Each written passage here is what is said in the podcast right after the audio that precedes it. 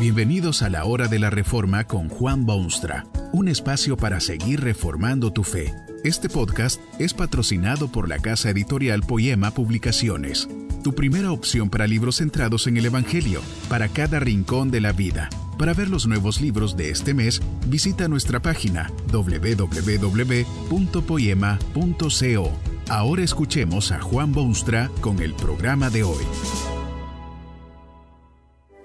Si usted quiere pasarse un rato divertido con su círculo familiar, aquí tiene un juego que podrá entretenerles un buen rato.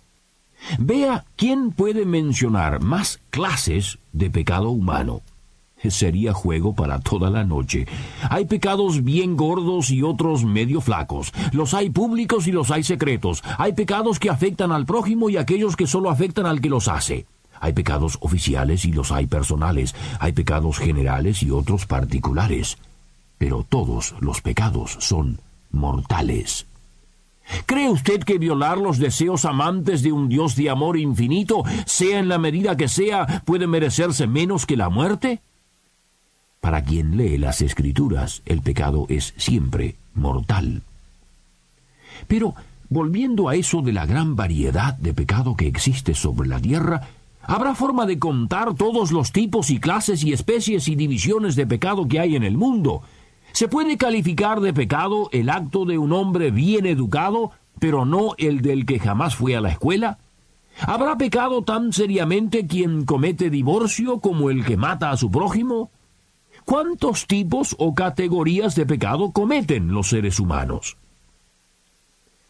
Lo curioso de esta realidad no es que haya tantas clases distintas de pecar y de pecado. Lo curioso es que todos esos pecados, tomen las mil formas grotescas que tomen, digan los hombres lo que quieran decir, todos esos pecados, tan variados y distintos, nacen o brotan de un solo pecado, el primero de muchos. Dios había terminado apenas de poner los toques finales sobre su obra maestra. La creación era un monumento a la ingeniería divina. Los astros habían sido puestos en sus órbitas respectivas, se sucedían las noches con los días y se experimentaban los cambios de estación. Dios ha criado a su máxima criatura a su imagen y semejanza. Hombre y mujer los llama y los bautiza con el nombre de Adán y Eva, los primeros esposos de la historia. Dios les da amplias libertades y unas pocas restricciones. Una orden era no comer del árbol del conocimiento del bien y del mal. Qué idilio era aquel lugar. Reinaba la paz en todas partes y especialmente en el corazón. No hay palabras humanas que puedan describir las realidades de aquel mundo recién salido de la mano creadora de Dios. Lo más idílico se queda corto. Pero el hombre, creado a la imagen de Dios, capaz de discernir entre su propio deseo y el de su Creador, permite que se levante en su pecho una ola de orgullo y altivez de espíritu. En vez de obedecer ciega y categóricamente las claras órdenes de Dios, el hombre se da el lujo de desobedecer ciega y categóricamente las palabras de Dios.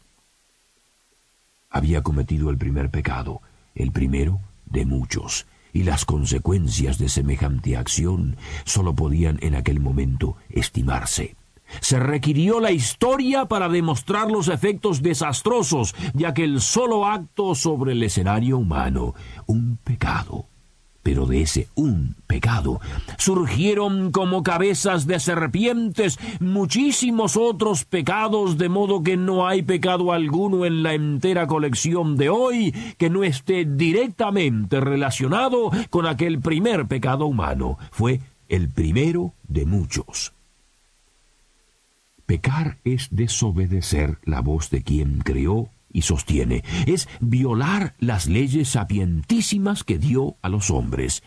Esto hace que el pecado humano tenga espectaculares dimensiones y casi indefinibles consecuencias. Ese primer pecado, primero de muchos, tuvo muy serias consecuencias que afectan al hombre aún hoy en día. En primer lugar, hubo una inmediata, inevitable depravación del ser humano, una especie de corrupción de su naturaleza y de su ser. A partir de ese momento asiago, el hombre está revestido de suciedad.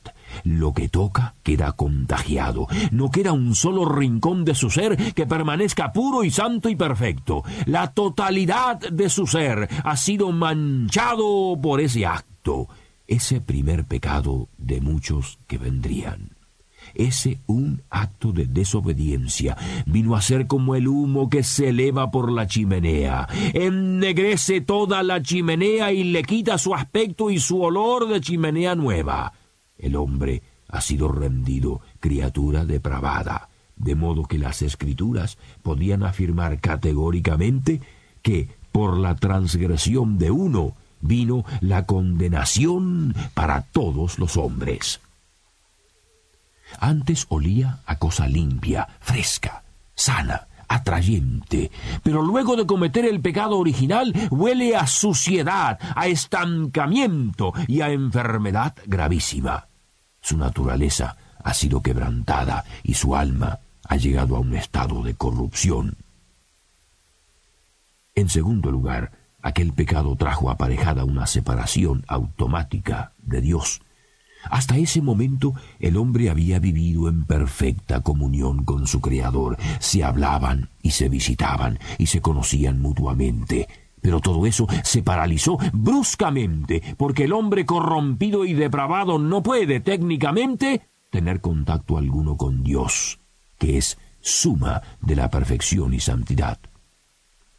Hasta ese momento como la fruta que depende del árbol en que crece, el hombre recibía su energía y su savia directamente de Dios, pero al haber pecado, se convirtió en fruto podrido que se ha caído del árbol y luego solo puede podrirse más aún. Es posible que haya gente que no gusta oír estas verdades, Prefiere que se culpe a quien tenga la culpa y que lo dejen a él sin cargo alguno. Si es culpable de algo, prefiere ser culpable de sus propios actos y no de un acto tonto de un Adán tonto en el jardín de Edén. Pero esto es lo mismo que querer nacer sin tener padres. Tal vez sería preferible que usted naciese espontáneamente, pero el hecho es que no puede nacer espontáneamente. Sus padres lo trajeron al mundo y por eso es usted humano en vez de equino, ovino o bovino. Y por eso también que ha nacido usted pecador. Lo que sus padres le legaron es una naturaleza humana afectada seria y categóricamente por aquel pecado primero. Otra consecuencia obvia y directa de aquel pecado primero fue una clara conciencia de pecado por parte del ser humano. Quizá usted ha leído algo alguna vez o ha oído por lo menos del relato que hace la Biblia sobre aquel evento vergonzoso. Uno de los detalles interesantes es que al momento de cometer el pecado, casi automáticamente, el hombre siente vergüenza de sí mismo, quiere cubrir su desnudez, quiere esconderse entre las matas para que el ojo penetrante de Dios no lo vea. Dan ganas de sonreírse un poco al ver lo tonto que se ha puesto el hombre al haber pecado. Quiere esconderse del rostro de Dios, perfectamente ridículo. Pero aún peor que todo esto, aquel pecado primero de la humanidad resultó en la muerte de quienes lo perpetraron. Cierto es que no cayeron muertos allí mismo al instante de haber desobedecido la voz de Dios, la muerte, sin embargo, entró por aquel pecado y empezó a hacer su obra destructora en aquel mismo momento. Ya no cabía duda alguna que el destino del hombre era la muerte segurísima. Tal había sido la advertencia divina, y tal descubrió el hombre ser la verdad. Esto es lo que dice el ilustrado apóstol Pablo a este respecto. El pecado entró en el mundo por un hombre, y por el pecado la muerte. Así, la muerte pasó a todos los hombres, por cuanto todos pecaron. Finalmente usted ve otra terrible consecuencia de aquel primer pecado. El hombre que había tenido residencia en el maravilloso paraíso o jardín de Edén debe ahora ser desalojado, echado fuera de aquel lugar idílico que era símbolo de la presencia de Dios y de todas las cosas buenas que Dios ha hecho. Su entrada a aquellos recintos está terminantemente prohibida, y por eso ve usted a la puerta del paraíso ángeles guardianes con espadas de fuego. Bajo ningún concepto puede permitirse que el hombre entre en aquel lugar y disfrute de las cosas magníficas de Dios. Y ahora está usted, estos milenios después de aquel primer pecado humano, tal vez inconscientemente para usted, aquel pecado lo afecta directamente. Desde aquel momento su misma naturaleza ha caído en corrupción, y pese a toda la cultura acumulada o la educación recibida, ese ser humano que es usted ha sido afectado por la contaminación del pecado. Usted vive separado de Dios, aunque le diga oraciones o le pague tributos, el pecado separa de Dios. También está usted en camino a la muerte, lúgubre realidad.